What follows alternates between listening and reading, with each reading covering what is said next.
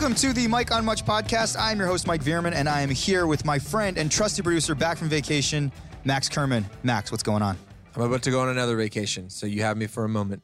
You're the man of vacations. Yeah. But you're not the only one here with me today. This is special. This is special. I couldn't be more excited. Joining us in place of our regular pop culture aficionado, Shane Cunningham, who is on a cruise somewhere in the Caribbean with his wife and extended family, uh, we are joined by Shane's favorite person and probably his choice to replace him on this Yep. episode, The Nut. Hello, hello. Yeah, yeah, yeah. Welcome back. So excited to be here. Thanks for having me. Yeah, well, we thought it, it makes sense because, you know, the last two episodes, I feel like you've featured pretty prominently. Yeah, all very flatteringly as well. We had to send it to you for approval, and I don't know if we took any of your notes, but they're up on the internet now. It's the Appreciate thought that, that. counts. yeah. Well, and um, because right now, uh, Webmaster Dan is Insta-storying this episode, and Mike, you told me you need to let Shane know that the nut is filling in for him this week. Yeah. because you know if he sees it on an Insta story, he's going to be very upset. But I hope this is no sound, Webmaster Dan, because I want you just to put Shaney Boy uh, 69 has been replaced by the nut. From here on out, executive decision by producer Max. Here's the, you're He's going to go nuts on that boat. Ironically. he's going to Yeah, throw himself really over. Yeah. All I said was, listen, Shane's our brother in arms. We do. We've done eight, more than eighty of these with And him. you, you're like, tell him he's going to be I upset. said, just give he- him a courtesy message. Tell him that the nut is coming on this And I did not. Anyway, Shane's been on vacation for like three weeks. It feels He's like a been, long time. Like on a beach or on a cruise. For, like it seems like that's the only thing I know about him now. His Insta story uh, is very enviable. Yeah. Not really. I- I'm glad he's gone. Oh, classic Uh, nut. No, it's great to be here. This is uh, swank offices you have here. This is uh, Oh. this is exciting. Here, two nine nine. Yeah. this is actually a brand new boardroom. You always you always be selling. You That's know, it. The brand expert. The, the this magic. is good. He's good the, at the buttering magic people of up. much. I- no, I it's like great. it. Um, so, guys, today on the show, uh, we're going to get to him in a bit, but we have Commander Chris Hadfield, Canadian legend. Repeat guest. This is his second time, his return to the show. And uh, for those of you listening, if you're hearing this before the 11th, uh, Commander Chris Hadfield is doing his big show Generator at Roy Thomson Hall. Uh, so get tickets, man, uh, if they're still out there. Also, the man is hitting the road. Uh, he's in Washington, he's in Hamilton, our hometown, uh, London, Ontario, uh, Southampton, UK, Manchester. Dude's all over. So if you're listening in any of those places and you want to see a Canadian legend, Commander Chris Hadfield, uh, performing and doing his thing, check it out and do it. We're going to get to him in a bit. What else has been going on? Max, like you said, you just got back from vacation. You're going on vacation again. I got okay. I just had a coffee from Hot Black down the street. Shout out to those guys. Best coffee shop uh, downtown, I think. I don't drink coffee, Max. I know you don't. You're an easy. You know, it's one of those things when you text to hey, anyone need a coffee? I can always count on you not to drain my. That's the best. nah, I don't. No, I'm fine. Yeah, I You guys it. both drink coffee? Uh, I'm a T man. T man. T man. T Pain. Okay. I remember you used to play on a boat every That's- when back when you were DJing at uh, right. Absinthe, I did do that. and you wore the captain's hat. I did Matt. look good in it. You did. That was my shtick. yeah. Uh, it's pretty. I peaked then, but it's fine. And what was your catchphrase? To, you tell all the patrons that were dancing to your DJing. Uh, I'm not going to get into that. We're sending you yeah. home in a body bag. You're going home, in a body bag. Yeah, I was essentially like one of those carnival guys that just like, do you want to go faster? Uh, but hey, you know, it worked at the time. It, like, it was a, the Gravitron. That's it. I puked on one of those Yeah, at a yeah. Hamilton County Fair. Yeah. You uh, shouldn't have maybe went faster. It's all I know. Well, yeah. There was a guy like you with a captain's hat That that was riling me up. Yeah, see. All right, Max, back to your vacation, my friend. Okay, no, okay. So I was thinking about the break and just things that happened to me over the break because we haven't really had a chance to, to talk. Uh, well, I mean, we have, but there's some things I've been saving for the pod. How was your Christmas? Everyone had a good Christmas? It was lovely. Great. Lovely. So my sister has uh, a little baby boy named Kai, but also has three stepchildren who are ages mm, six, eight, and ten or something. Oh, classic uncle. Yeah. Yeah, and I've come to or something, Just- and I've come to know them over the last few years, uh, and they're awesome kids, and I really love them, and I really want them to just be happy and live a great life, and I I try my best to spend time with them and stuff, and so uh, and you know I was thinking, what do you buy kids for? For Christmas, you have young relatives, right? Yeah, yeah. Because my roommate Greg, your brother, always Yep. has to around this time of year uh, on the twenty fourth. He's like, oh, shit, I gotta f***ing go to the mall Around the 24th. around the 24th. yeah. it's true. Yeah. And then and then he goes and then he's like, I gotta go to the mall. What does a 10 year old like? I don't fing know. And then he's like, okay, maybe I'll just call Mike. And then he just calls you. He does, yeah. Hopes that you've bought something already, and then he can put his name on the card. Well, this was well, so for years. This was actually a point of contention. For years, my brother and I would just always give joint gifts. So it was always like from Mike and Greg to our cousins, anyone like that. We would always and to our dad and to our oma and to everybody. Uh, but then you know, once Danica came back into my life and she was, you know, my partner going forward, I didn't think it would change. So I'm like, okay, cool. Yeah, throw Greg's name on there. and she was like, And Greg's like 33. yeah. And she was like, you know, and I was like, what? She's like, I don't know. Like, do you think at some point, like, it'll just be from you and I? And Greg can figure it out for his And I damn was like, self. I didn't think about that. She's like, you know, he has like a full time job and he's a grown man. And I was like, oh yeah, I guess I never thought of. And you know, I guess him and his girlfriend can like give a. All right, let, let me talk to him about it. So, but I was kind of dreading the conversation because my brother's usually not the most understanding. And I was like, hey man, and he was like, huh. I see how it is. You've left me Yeah. for your wife. Yeah, classic Yoko coming between us. He's like, enjoy giving those gifts to everybody from a you and Danica. so now we do separate gifts. Uh, but anyway, yes. I, I think this year though he somehow finagled being involved in yours, or he, he still wanted some scheme where he didn't have to do as much, and you you would just take care of business. I can report that we did we discussed what we were going to get, but he he got all his own gifts Oh, this year on the gifts. twenty fourth apparently. Yeah. So anyway, I um, I hate going to the mall, and I don't like. Buy, I'm just so bad at like buying anything for anybody. I always f- it up somehow. So I was like, oh, maybe what I'll do, and also it was the 24th, and I hadn't bought anything yet. So I was like, oh, I got it. I'll write them a card. And I'll say, this is good for a trip to the mall with Uncle Max to buy some piece of sporting equipment, you know, to encourage them being active and stuff like that. Yeah. And so I thought that was kind of cool. And also to have an opportunity because they like spending time with me. So it's an opportunity to kind of hang out or whatever, make it special. But I was like, you know what? I want to say something really meaningful. So I kind of like thought about like writing something kind of sweet to like each one of them. Like, hey, Lex, like you're a real special guy. We're so proud of you. Just like really kind of being sentimental. What I learned is kids don't give a shit about No, cards. they don't care. they don't care at all. Because I really was stressing out, just sitting at home trying to perfect the perfect like three to four sentences for, for Yeah. them. And then on Christmas morning, there's like tearing through shit. Did not read that I was, card. and then at one point, I was like, "So uh, Emma, did you did you read the card?" and she's like, uh, "Yeah, whatever." Anyway, and then just ran away. Uh, You're even looking for a review on your card I was lyrics hoping at this point. kind of Three out of five stars Well, from the I junior don't writer. interact with children ever really. So if you write a nice card to an adult, to like your girlfriend or to your friend, or you say or you send a nice email to somebody, I've never done it, but I'll take your word for it. have. Um, they go, "Hey, that really means a lot." And there's this sort of like you know selfish thing about the nice thing that you just did, right? So anyway, if anybody's It's like when you when you send like a good email and you go back and you reread it to yourself a couple of times. You're like, Yeah, yeah. damn, I nailed that. Oh, wow. Yeah, that was a good one. Whoa, what a closer! Yeah, that was a great that was- closing I line. nailed this email. so anyway, don't write anything nice to kids probably until they get to the age of like 26 or something. Because Don't be nice to kids. No, no, That's be nice lesson. to kids, but a written message isn't really going to get you anywhere. Right. So number two, uh, speaking of sort of coming of age, there's been a few moments in my life with like really close friends of mine that have sort of been transformational, where it's like, wow, things are really changing. Like, like this is the next chapter, right? So I remember when I was a teenager, my, one of my best friends told me that he like lost his virginity. And I was like, and I'm sort of like a sentimental guy. I'm like, wow, we're not kids anymore, kind of thing, right? And mildly competitive. So you're like, when's my time? Not even. I was just like, I was sort of embracing being a kid or something. I wasn't as horny as you, Mike. what? How did you, you knew nothing about me. I was way hornier than you might think. Uh, no, I'm just kidding. Mike's like, I had that conversation when I was nine. Uh, I was telling everyone. Uh, it happened again when one of my best friends told me he was getting married. I was like, oh man, we're not just fucking kids anymore. And the same thing happened when, uh, which one of our friends had kids the first? Uh, it Jug, Jug? Yeah. Yeah, I think when Jug said, oh, we're having a kid, I'm like, wow. You kind of really kind of hit me. I don't want to interrupt you, but I remember you being like legitimately pissed when Jug said that he was having a kid because you were like, "You've ruined the group. I wasn't gonna say the this, fun is over." I remember it like too. you literally threw a fit and then had to get your I shit was like, together. it's over. Yeah, and I, and I, it took me a while to say congratulations. Yeah, you were It like shattered literally. your sense and uh, of what we are and Yeah. how we could proceed. Uh, yeah, and then I have to be reflective, and like, I guess times are changing. So anyway, I had a similar moment uh, over the break. Uh, I was at a dinner, and I was sitting next to Sean Dawson, our friend Sean, and we're just gonna have a very casual conversation. And he goes, "Oh, so yeah, Nick's tattoo's pretty crazy." And so Nick, our the bassist in our band, and one of my oldest friends now, uh, has been talking about getting a tattoo since first year university, since I met him. I remember walking across Dundurn Bridge in Hamilton, Ontario, and him going, "Oh, I love tattoos."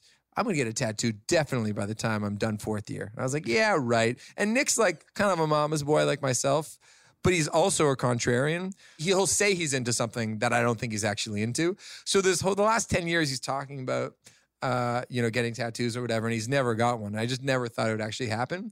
Um, but it happened, and it, it kind of gave me that weird feeling. I'm like, whoa, times are changing. He finally got that tat. Yeah, but I was thinking about it more, and I was like, I wonder what. The, and it's a really nice sentimental it's great. tattoo. It's about like it's a place in his hometown of London, Ontario, like where he, him and his brother and sister used to play and hang out. And uh, I was like, oh, maybe it's because you know he's in a band and he thinks you know because band guys got tattoos and you know I mean not just band guys, every person has a tattoo right now. But um, you might be the last one. I might be the last person who doesn't have a tattoo. In I this think- room, I'm the only one of the four of us. Um, but he he has this friend who named Dr. Mike Son, who we play baseball with. I love the doctor. Who's an awesome guy and uh, like a quintessential like kind of Simpsons loving nerd, that kind of guy. Yeah. And he's also Nick's role model. And he's a prof- I think he's a professor. He teaches and stuff like that. And so I, I've come to the conclusion the reason, the main reason why Nick got the tattoo isn't because of all like the band dudes he's been hanging out with for the last twelve years. It's because of a baseball stat loving nerd, Dr. Mike Son, who has like six tattoos.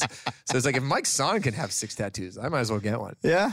So anyway, that was that was a moment for me over the break. But shout out to Nick's uh, new tattoo. Nick Yeah. is getting more and more hunky. Like manager Ash and I just like almost daily will just send each other photos of Nick Of Nick. from the internet because like he's gotten super. He's by far the hottest Arkell. Like Oh, He's for always sure. been very hunky. yeah, but he's like. And he does this thing too. Maybe it's been talked about on the pod too, where he talks. He goes, "All I'm doing is not drinking," but that's absolute horseshit. Yeah. Like he literally is ripped, and maybe this is just like the next evolution of like him evolving from like a, a caterpillar into this like hunky and he's butterfly. and he's A single. hunky butterfly. yeah, He's single right now. Hunky butterfly. That's what I think of when I see butterflies. Ooh, that is a hunky oh, butterfly. Oh, that- Yeah. In a couple of years, that butterfly's gonna be really hunky. I'm telling you. Uh, but actually, I think he's single right now. He's always a little mysterious when it comes to his situation. But when it, I've been saying, he, he- Max, I got a tattoo and this is my new wife. it's like, whoa, things are Springing moving things on. fast. and we're having a baby. Max is like, F- My head explodes. Think of all the nice things you could write in that wedding card, though. I know. Oh, I'd get into it. have you read the card yet? So, uh, just frothing at the mouth. Have you read the Ugly card? crying at the wedding, hoping he's read the card. But anyway, so I texted him immediately in a group text. I said, Nick, dot, dot, dot, do you have something to tell us? Because he hadn't told us. That's the other thing about Nick. He's kind of mysterious. oh, about the tat. about the tat. And this is a group chat with your band. with the band and Yeah. Manager Ash. Yeah. And then Nick just responds with three question marks. And then I go, a new development in your life? Dot, dot, dot. And then he goes, I don't think so. question mark. And I go, something you can't take back? and then Tim chimes in, you totally can though. like with, with laser removal. yeah, yeah. So anyway, sweet tat for Nick. Shout out to Nick. Shout out to Nick. It's, it's, it's, it's definitely a new year. Big thing. Definitely New Year. And uh, the last thing I want to talk about, where are we at? How much time are we at? Hey, let's keep going, man. This is loose, baby. Okay. Uh, a few other things. I'm watching a lot of movies. Actually, the Nut and I went to a movie together. Double date last night. Great. Wow. We, What'd you we guys see? saw three billboards. Oh, I, we can't talk about it because Danica and I are going to see it tomorrow. Go Highly- now. Highly recommend it. Just don't. no, no, no, not say anything more. It's good. Great. It's great. All right. I've seen a lot of very good films this year. Yeah. Would this be at the top of your guys' Top list? of the list. Big time. And I mean, so now we're building up to much. I had no expectation going into it. Anyway, Okay. I, I love All it. right. You, you did say uh, last night that uh, Mike gave you a shit movie recommendation. This is he what was I want to furious confront about. you about. Oh, wow. So Confrontation. you've uh, it is a new year. uh, the so Lauren and I, based on your recommendation, watched A Ghost Story, Yeah. and that is a terrible fing movie. Wow. That is a piece of garbage. And I know that people love it because you are in the majority. 92% of people on Rotten Tomatoes love it. I can't. believe What didn't you like about it? Have you seen it? I haven't seen it, but Max was you know, you furious know, about Okay, spoiler alert if anybody wants to see this movie. But basically, Casey Affleck and Rooney Mara in a relationship. Yeah. And then they have about, I don't know, three lines between the two of them in the first 15 minutes. Yeah. And then Casey Affleck dies. It is called a ghost story. It's Go called on. The Ghost Story.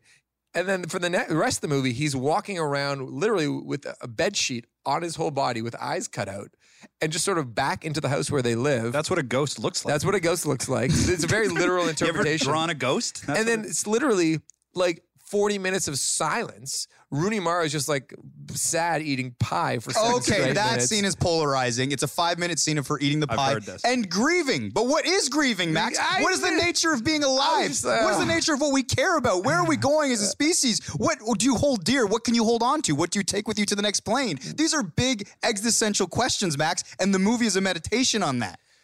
Man, meditation. Wow, that's, that's heavy shit. Yeah. I like fart jokes and people get hit in the nuts. Sorry, my a lot of humor. fart jokes. Hey, and listen. three billboards. I love a good cry. You saw me at uh, the MLK movie. This is a th- this is so Max and Lauren and Danica and myself decided to go on a double date a few years ago. Uh, what was the name of that film? Uh, Selma. Selma. And obviously, famous movie about the civil rights movement and everything. And there's the the scene where they sort of tragically go across the bridge, and the police sort of decide to unload and make an example of these um, protesters, and they start beating them on the bridge. Very emotional scene. Uh, the movie's very good. And so the four of us are in the theater, and we're watching, and I just start hearing during the scene.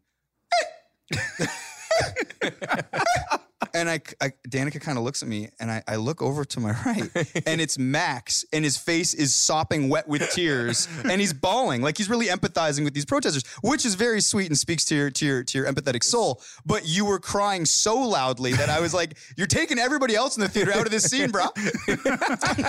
You did. You also did that yesterday because there's a couple like it's pretty like dark humor kind of movie, Three Billboards, and there were several times where Max just on his on his own laughed out loud like belly laugh, but it had such a great reaction where it made the theater erupt in laughter. So it was like a canned laugh track in the movie. It was awesome. So sometimes my sound effects work, sometimes they don't. It, it worked. It, I'll never forget it. Yeah, but anyway, I'm I'm into loss and pain and sadness in a movie, but just not s- 40 straight minutes of silence Sure. in a seven minute scene of her eating fing pie. Did I recommend it directly to you I know. I think you said it in a group. in a group? Because I, I I don't know if I would have I'm not done it actually directly mad to you. No, I know, but I still I I pride myself on knowing what. If I do recommend it to you and you hated it, I apologize. no, but you know, and I think all of our friends know, especially with me, like what my tastes are. Yeah. Because if it's like movies, like everyone knows, oh, Max isn't gonna like that. totally. More so than I think the average person would know about each yeah, other. and and Mike, you've never steered me. I ask you all the time for movie recos and things. Right. and you've never ever steered me wrong. Because I know specifically the stuff that you like. Yeah. So Okay, anyway. let's get to Hadfield. we getting to Hadfield? Let's get to Hadfield. Look at the producer producing. Calling the shots. All right, guys. Today on the show, we have Commander Chris Hadfield. He is returned to the show. He was a, a guest pretty early on. Gave us a lot of great time uh, in the beginning when we didn't have a ton of guests, and uh, he came back. And he's promoting his big show Generator, which again is at Roy Thomson Hall on Thursday, January 11th. So again, if you're listening to this on Monday, which I must say, one of the reasons that we are recording this and not waiting for Shane to come back uh, from his Because we love the cruise nut. Oh, sorry. Is because because we love the nut, and also because uh, we wanted you to get out and check out that show uh, with with Chris Hadfield because he's very passionate about it and and spreading uh, sort of the idea of learning and the things that we can do um, as a people to advance uh, society um, and things of that nature. And he talks a lot about that in the interview, and I think that's why he's always such a, a fascinating conversation. Did he recognize you from last time? Good question, Max. He, so I went and picked him up over uh, in the radio area, talk 1010 or something Yeah. like that. And he comes out and I'm like, hey, how's it going? And he introduced himself and I can tell kind of right away. And again, he does a million interviews, right? So I'm not like, I don't take it personally whatsoever. So then we uh, start walking toward Greg Stewart's office to the interview and we're walking through the bridge to 299 Queen Street. And I said, you know, actually, uh, you've been on the show before, et cetera, et cetera. Uh, and he's like, oh, okay, cool. And I could still, he still didn't totally. Then we get into the interview, we start going, we start getting into it, which you will hear. And then at the very end, um, he says, uh, I 100% remember you. And then he said, some, he basically said a lot of kind things about the interview style, which I will take out of the interview and not leave it in. so hey, producer Max says we got to brag about it. This is what we've learned from the Open: is you know self uh, promotion. No, uh, leaving it. We're leaving in the end piece. We're leaving it in. Max, I insist. Okay, we'll leave it in if you want to. Uh, okay, so uh, guys, we're going to get to Commander Chris Hadfield, and after the interview, come back for uh, dessert featuring. The nut. Can't wait. Let's get to it.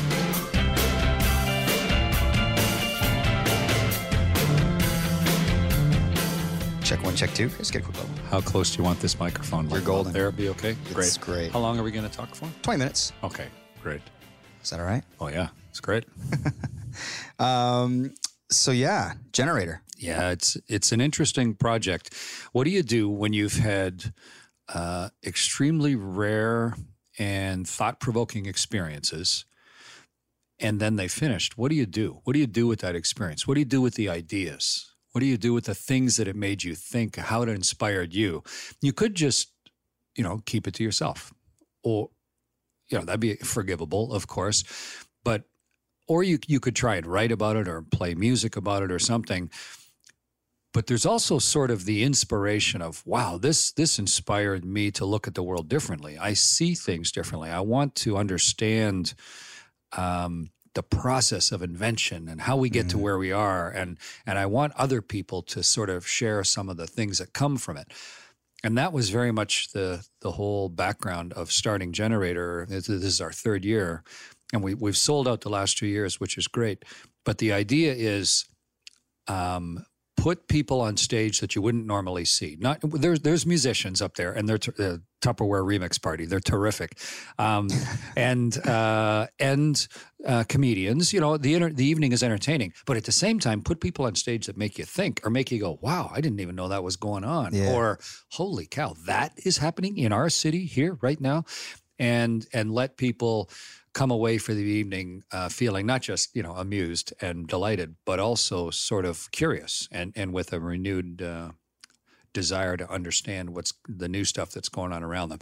And that's why Generator has been so successful. That's why I'm looking forward to it this year. We got a really cool lineup of folks. Well, it's interesting because you you know you mentioned sharing ideas across sort of cultural and intellectual spectrum, and it's like, is there anyone in particular, like um, I guess in your professional life, where you learned something from someone outside of your field that changed the way you think about and evaluate ideas? I try and do that all the time. Uh, Does anything stand out though? everybody is expert in something that you aren't. Everybody. And, Sure. And and so you know, even a five year old knows stuff that you don't know, and so it's good to uh, it's good to try and give yourself the time to learn from other people. Um, God, there's there's this artist named Ran Ortner. He he paints huge seascapes, like where the surf is crashing to shore. And I was at a at an excuse me, I was at an event where he was speaking and I was speaking, and I wouldn't normally you know, I, I like going to galleries. I like looking at paintings, but I'm not a painter. But he brings light into a painting. That I don't know how he does it. Like it- it looks like it looks like it's backlit or something, and yet it's just the way that he has mixed the paint and then put it on this huge screen. And he can work on a painting for six months, but the result is something you almost feel like you're inside the painting. And when I see something like that, I, it just it raises all sorts of question marks in my head. How is he doing that? How does he see it? How does how- he and I can both stand on the shoreline and look at the surf crashing? He's not seeing the same thing I'm seeing. What's going on inside his head? Mm. So so I've I've spent an evening with Ran and and trying to, and I'm never going to be able to do anything like he does, but a little peek into his world changes my own, and and that I think is important. Yeah. When you you know you, started this, I believe, with your son Evan.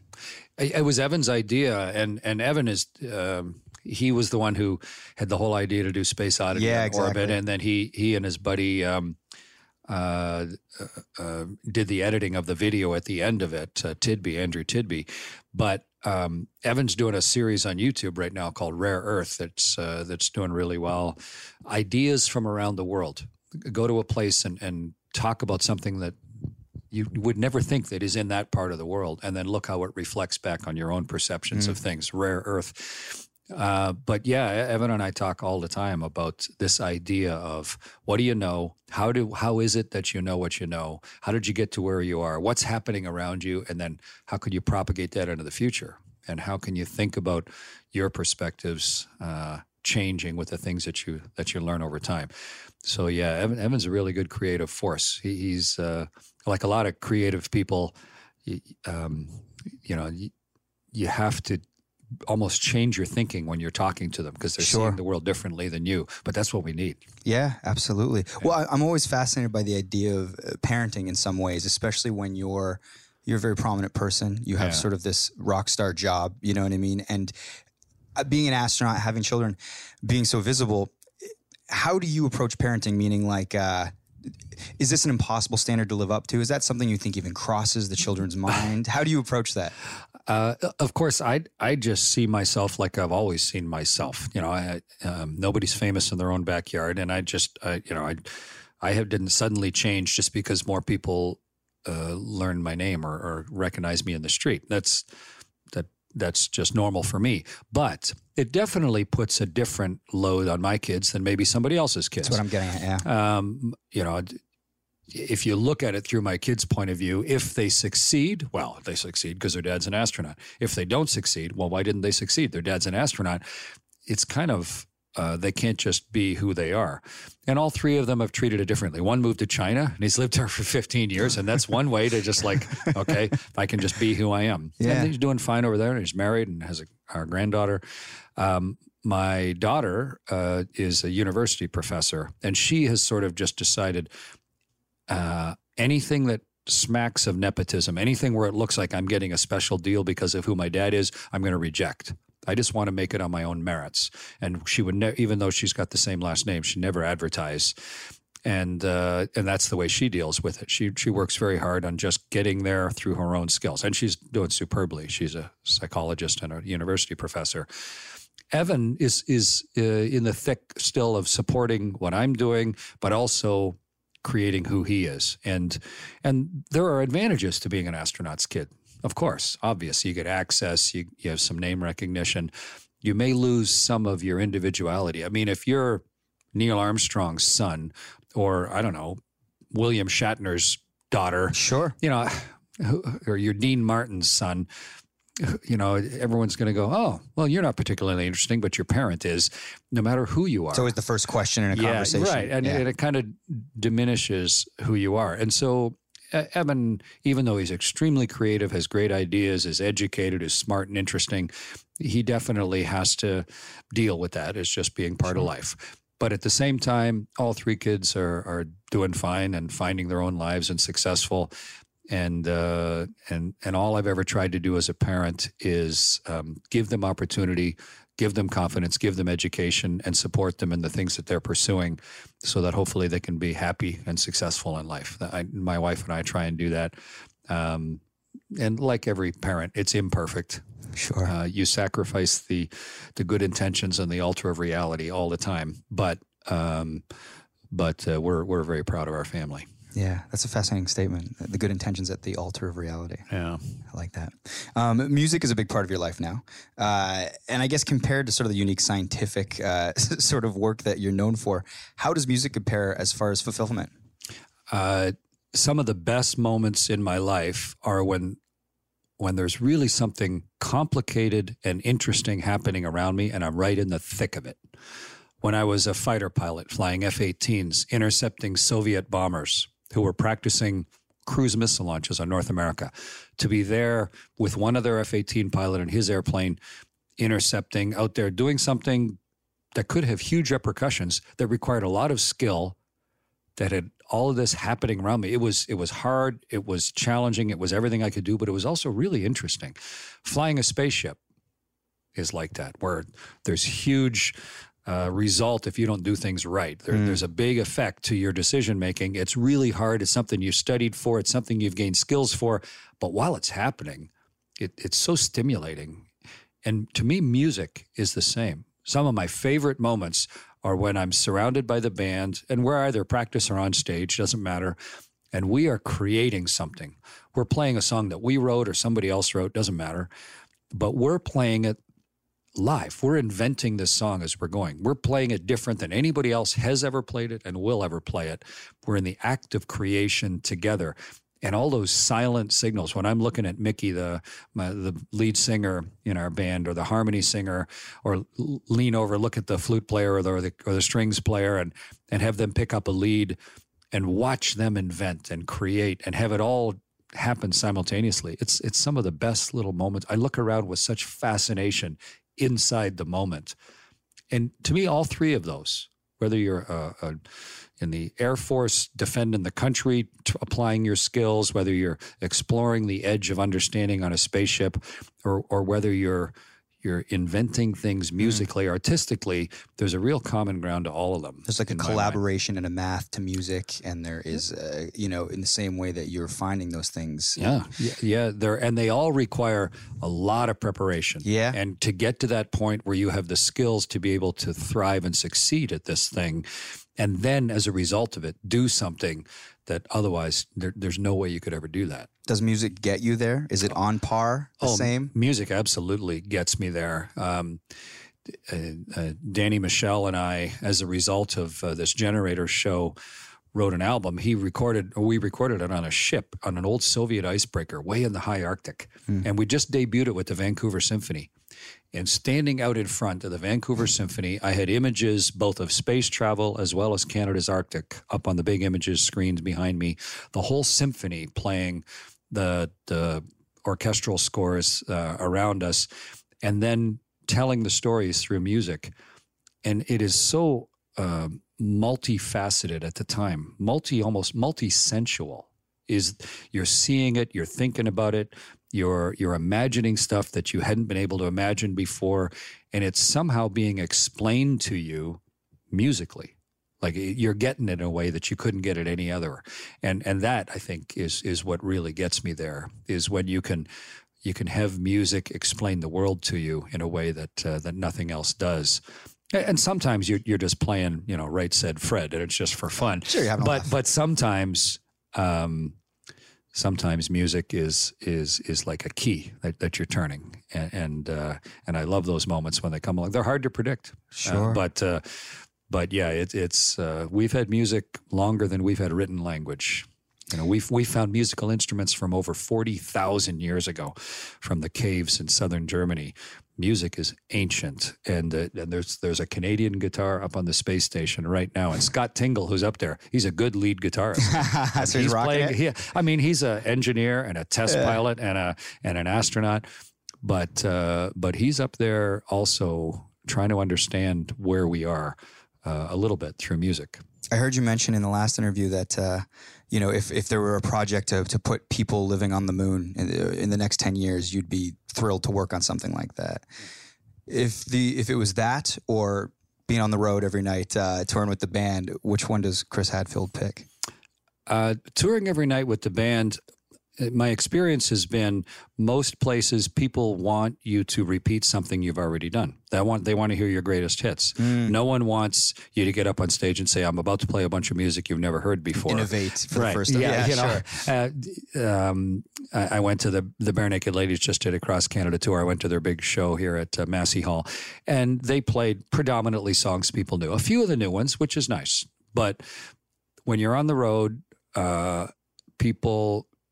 Of course, if they have to buy a ticket, they sort of want to know what they're getting, and therefore they expect you to to repeat something they've already heard, which is fine and normal. Yep. Um, you don't go to an art gallery to watch an artist mix paint. You go there to see finished paintings. Um, space travel is different. There's a lot of stuff that is that is repeat. That is that is the mixing paint and the and the stuff you've done before. But the purpose of it, every single flight, is to push back the edge of what we understand, to take us further out into the unknown than we've ever been before. And it's really hard. And the stakes are are so high. I mean, people die doing this job just trying to understand the universe better, trying to understand the world better, trying to push our technology, just like the sailors used to do in history, or mm. the or the explorers on foot, or the you know, the first Canadians that came here, whatever, eighteen thousand years ago. A lot of them died just trying to push the edge of of what we understand to improve their quality of life. And to me, space travel fits into that. So uh, I think you should always have music with you wherever you're going, but uh, it's where you're going that, that really matters. Yeah. You know, you mentioned things we understand and don't understand. I, I'd read this story recently. I'm sure you read it about um, this program the United States was running, uh, sort of um, studying UFOs. You know, from 2007 to 2012, and this there's a lot of headlines about this sort of alien alloys. And so now that I have you here, I kind of want to ask somebody uh, who maybe uh, sort of uh, have some thoughts on this. What does that mean? Is, i as far as what we don't understand, what kind of discovery is that? It, it just it means what these are these metals that are not uh, they're foreign to our Earth. Uh, no, no. Th- there's all sorts of overexcited reporting of people who've done almost no research This is what I'm who getting, want to be able to now say something absolutely revolutionary. Um, and everybody wants, I don't know, it's normal human behavior. I don't. I don't really care what happened 10,000 years ago. A little bit. I'm curious about it. But what really matters to me is my 80 years on the earth. Sure. I want this to be the most important time in all of history, just because then I feel a little more validated in being alive. I don't want my wife, my, I'm sorry, I don't want my life to be wasted or to be nothing. And so that's why people hold up the signs that say the world is ending. Because if the world is ending, then I'm special. It happens during your time. Yeah, because it happened while I was here. Sure, okay. Or whatever. That's that's normal. People are looking for significance in their life. And so if you see something in the sky, like recently over LA, people saw this blue glowing light in the sky. And CNN called me and said, Hey, we want you to talk about the glowing light in the sky. Oh, I'm like, well, no. And it was just the the Navy had launched a missile out of a submarine. They were testing an engine. It's just the engine of a rocket, and it's at night. But people didn't expect to see it, so immediately they fantasize that it's you know it's life from another galaxy, or Yeah, or yeah. it's aliens, or it's Sure. a movie, or it's and it's I, I, you know it's not. It it um, it is it is just just because you can't identify it doesn't mean it's magic. You know, it just means maybe you don't understand it. And that when we say unidentified flying objects, UFOs, just because you don't understand it, um, doesn't turn it into intelligent life from Saturn or something. I- I wish it did, do you- and that's why we explore and and we're Yes, we're looking for life. You know, we're driving rovers around on Mars right now. Four billion years ago, when life first developed on Earth, and we found fossils up on the shore of Hudson Bay from four billion years ago, the earliest life form that we know of. Um, Four billion years ago, Mars was a lot like Earth. It had oceans. It had an atmosphere. It was early in its in its stage, and Earth was a seething mass. Didn't have a blue sky then. We didn't have an oxygen atmosphere. They were very similar, and life developed here. So maybe life developed on Mars back then. They've had very different adolescence and adulthood since, and we're very different planets now. But that's why we're driving around curiosity and, and opportunity and spirit on Mars is to try and understand is there life there? Or one of the moons of Saturn that, that spews water out and feeds the rings of Saturn, Enceladus. Maybe there's life on that moon because it, of course, sort of looks like Earth did four billion years ago. We are trying to answer that question, but it's it I don't think it's going to be answered by people who look up into the sky, see a weather balloon and go, I have no idea what that is. I think Sure. I think that's here to give me a secret message. But specifically, the foreign metals is that I don't know. I, I haven't researched Got them enough. Uh, Just like pretty much everybody on CNN, I haven't researched them enough to be able to speak, Speak authoritatively. sure? I can speculate, but in speculation, if you're just speculating on your own, that's fine. But if you're broadcasting speculation, I think all you really do is feed ignorance. And, and you're far better to do the research and recognize that if you have a public voice, you should speak from a position of informed authority and, and not just whip up ignorance. And, and there's a lot of um, ignorance whip up going on, and, and I don't think it's because good it gets for us. clicks. Well, yeah, well, you know, And that ends up and, being the and I understand people need to earn their salary, and you, you got to convince people to stay on their channel or buy their Sure. magazine or their newspaper, and that's all fine. But the consumer should be a little more discerning, I think, and use their own intellect and rec- rec- recognize that what separates us from from toads is is that we have a real complex capability to think and to visualize things that don't exist yet. Yeah. and and don't just go with the easy gut reaction to complex ideas. Actually do the work on your own and have your own creative thought. That's to me that's that's the best part of being a human being Yeah, you know, you talk about you know us being here right now in this point in time, and we ta- we touched a bit on this the last time you were on the show, but you know, like the political climate around the world feels sort of more volatile than ever. Maybe that's recency bias. It does seem different this time. Uh, not that I'm super old, but i like that term recency bias i like that yeah you know, I guess how do the geopolitics of the day sort of affect the community of scientists and the people interested in space exploration? Um, well, I think number one, we need to remember that I'm older than spaceflight. It's new. No one had flown. There was no such thing as an astronaut when I was born. No one had ever flown in space. All the space exploration we've done has happened since I was born. This is a brand new thing. So it's easy to be impatient with it or to wish the technology were going faster or to wish whoever the current political uh, figures are of the day would somehow give us the right amount of money that we could do magic but but that's that's not how things proceed. Uh, there is always a tug of war between taking care of the people, uh, the short term problems, the societal problems, health and welfare of everybody, building the infrastructure, but also exploring and and doing research and and building laboratories and understanding and, and improving the technology around us. Go back 15 years and, and think about iPhones and GPS and uh, tablets and uh, the what the internet can do right now, the cloud and artificial intelligence and machine intelligence, we all sort of just look around now as if that's normal. It's so new, you know, we've hardly taken the wrapper off it, and yet it's hugely integrated into our lives. And it, for the most part, it's improved the quality of life. We've never fed as many people on earth as we did today. We've never had as high an average quality of living as we do around the world today. In, when Canada was formed in 1867, the average age of death was 40. Average. Half the people died by 40 years old.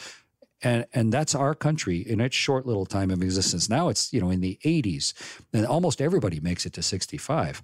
Um, so that quality of life improvement didn't happen magically or by accident. It happened because we took care of people today, but we worked really hard on inventing technologies that could take care of people better in the future, pushing back the edge of what we understand.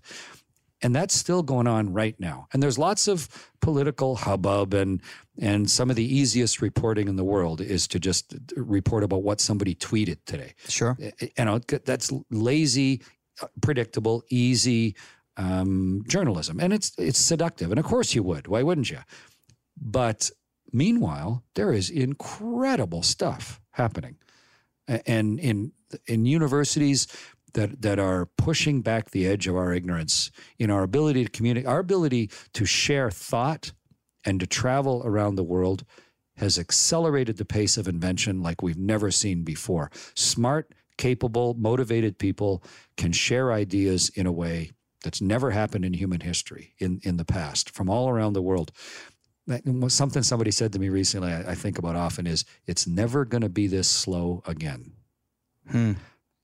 Just because of the way that we've invented things. And you can't just finish school and think that I now have enough information that that will carry me through the rest of my life. I'm done. The, the pace of it, that's what, but a hundred years ago, the pace of invention was slow enough that as you became expert by the, at something by the end of school, that the, the change was going to be slow enough that that knowledge base would allow you to work your whole life with an expectation that the things I still know when I'm 65 are going to be good enough and relevant. But it's fascinating. But, but that pace of change has outstripped the human lifespan you have to continue to be a student if you want to stay competitive. The stuff you learned in high school and university, if you go to university, is going to become um, old for much faster than it used to. And but access to information and education has never been easier as well. So yeah, you can get all wrapped up in uh, you know blame of whatever this prime minister or the last prime minister or the prime minister before him or whatever the th- things they said. And yeah that's important and their decisions do affect life. But at the same time the vast majority of us are doing something different and and wrapped up and pushing back the edge and doing things. And there are some folks inventing and creating that that is uh, it, it's just like uh, it's like watching a fireworks show to me of ideas and and that's what we need. And that kind of progress can't be stopped. Right. And and so I that when I take the experiences I've had, that's what I'm most interested in. What are we doing next? How are we taking sure. these ideas? How can we take all of these things that we've done and improve the quality of life for as many people as possible and make it sustainable? I think that's really kind of a fundamental mantra that that I look at every day. It's why uh, you know, I did a, a, Canada 150 tour across the country. It's why I do Generator on stage to put ideas in front of people to let people recognize uh, not only the pace of change, but their opportunities within it. And, and you don't just have to be a spectator. You can be part of this. And there's so much uh, capacity and opportunity for that now. It's, it's a really interesting, enabling time. Just have to, you know, uh, see that um, that you can be a vital part of it in your own little little piece of expertise. Thanks so much for your time, man. Nice to talk to you. Likewise. Thank you for that. I really appreciate it. Yeah, I, I remember very clearly talking to you before. Uh, you're such a good interviewer. Oh, thanks, man. I appreciate I mean, it. I, I, I've done a lot of interviews over the years, like a lot of people you talk to, and I know how it feels to talk to a good interviewer. So thanks for uh, thanks for being good at your job.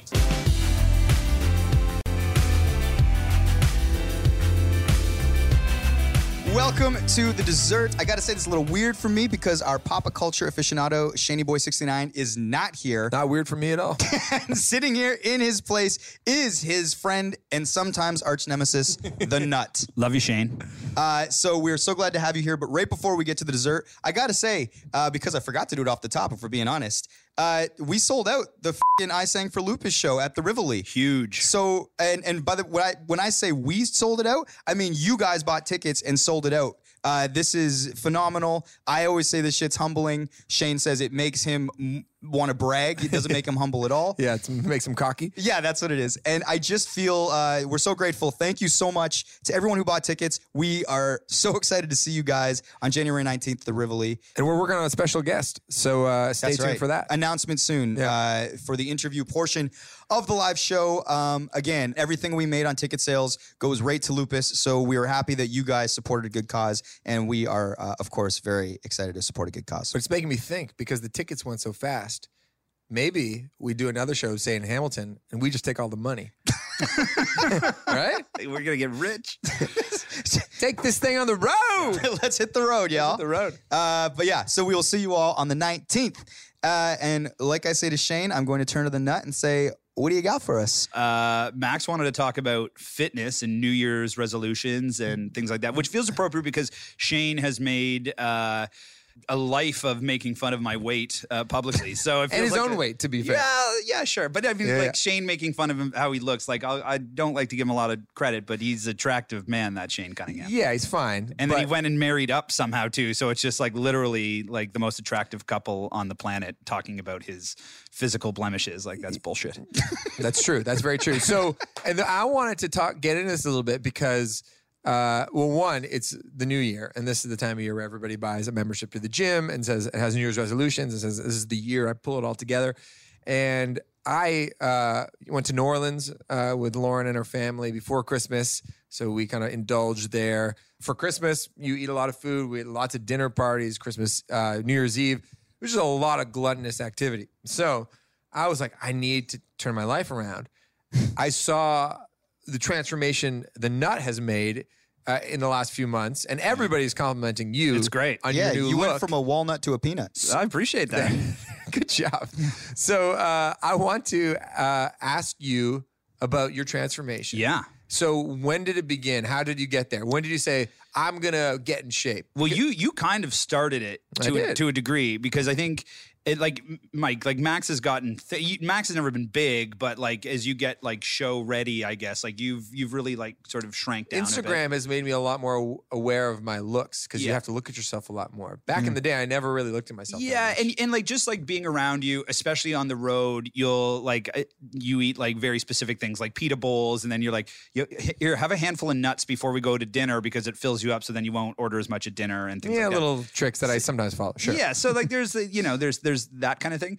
So you know you were sort of inspiring, makes you think like okay, like it's not totally impossible. And then our friend Dan, ice cream sandwich Dan, Mm-hmm. uh, has like gone off the deep end with like this sort of radical approach to nutrition and fitness.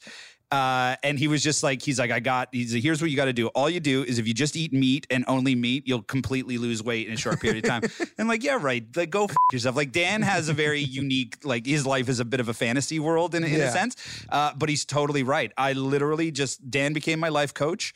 We tried twice. If you so if you if you if you fail first, you can try again. But we started with like a bunch of supplements and stuff. He was like big- Supplements? oh, big time. Are you on supplements right No, now? I don't yeah, do like anything. he would supplement vodka for beer. Yeah, Ah. I've actually not drank more in my life than I have in the in the past three months because like my life's quite a falling plan apart. Dan's got you yeah. on. well, like I like personally, my life is in shambles, as most of the people at this table know. So I've been I've definitely been been drinking more than I should be, but uh, it's It's a real podcast, right. folks. But uh, well, if I'm going to be in Shane's chair, I have to be as honest, true. too, Sure. It's even to my own detriment.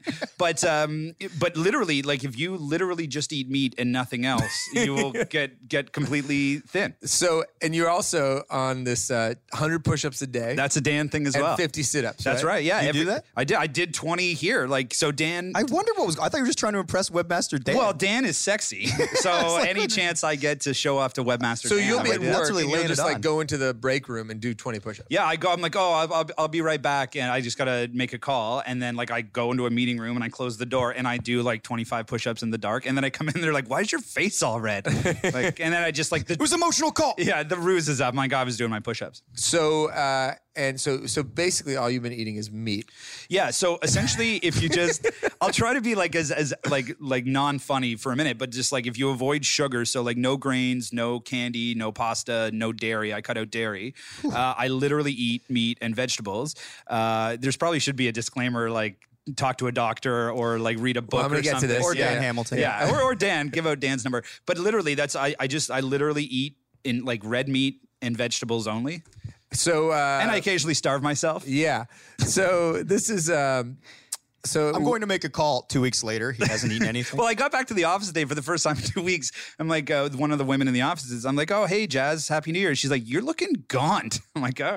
And then, and then dude, were you like uh, secretly I really happy? It. I loved it for sure. Yeah. oh, stop it. yeah. stop. Oh, you. So, um, and and you were saying, but you have this feeling of just like I'm dominating you. Yeah, yeah, yeah, no, uh, like, yeah. like your uh, your willpower. Yeah, totally. Well, You I feel in control Totally. in a way that you never had before. That's right. Especially because most of everything in my life right now is been off hanging the out with you rails. with a decade, Yeah, yeah. yeah. so it's just like uh, to to be able to like control something uh, that you haven't been able to. Uh, it it feels really good. And like literally, you know, like Shane has put me. He, Shane has cast me in as Jonah Hill in skits for much, right? So um, it's uh, it's you know my weight's been a bit of a challenge, and um, to to finally feel like I have it under control a little bit feels pretty damn good. Well, kudos to you because you do look good. Thank you. now, talking to Lauren about this. Now, Lauren is a health practitioner. She is in school for nursing.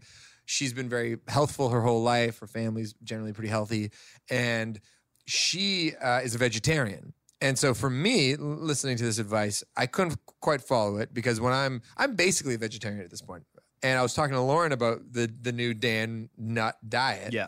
And she said, "Yeah, but like." Sure, they might be like losing weight, but his insides are probably rotten to the core. Ben said this about me. Not you specifically. Like my soul or like my organs? not your soul. She loves you as a person. Okay. But just your insides. Like, you know, which was an interesting thing to think about because a lot of people who are also very healthy live on this plant-based diets and they talk about the, the nutrients you need, you get from just kind of strictly vegetables or non-processed food. Mm. So I think there's definitely some overlap. Dan Hamilton would uh, fight Lauren, I think, know. physically, because he he tells me that grass-fed beef is one of the most nutrient-dense foods on the planet. So take that, Lauren. You know it all. Yeah, well, you know Why know not what? skip the beef and just eat the grass?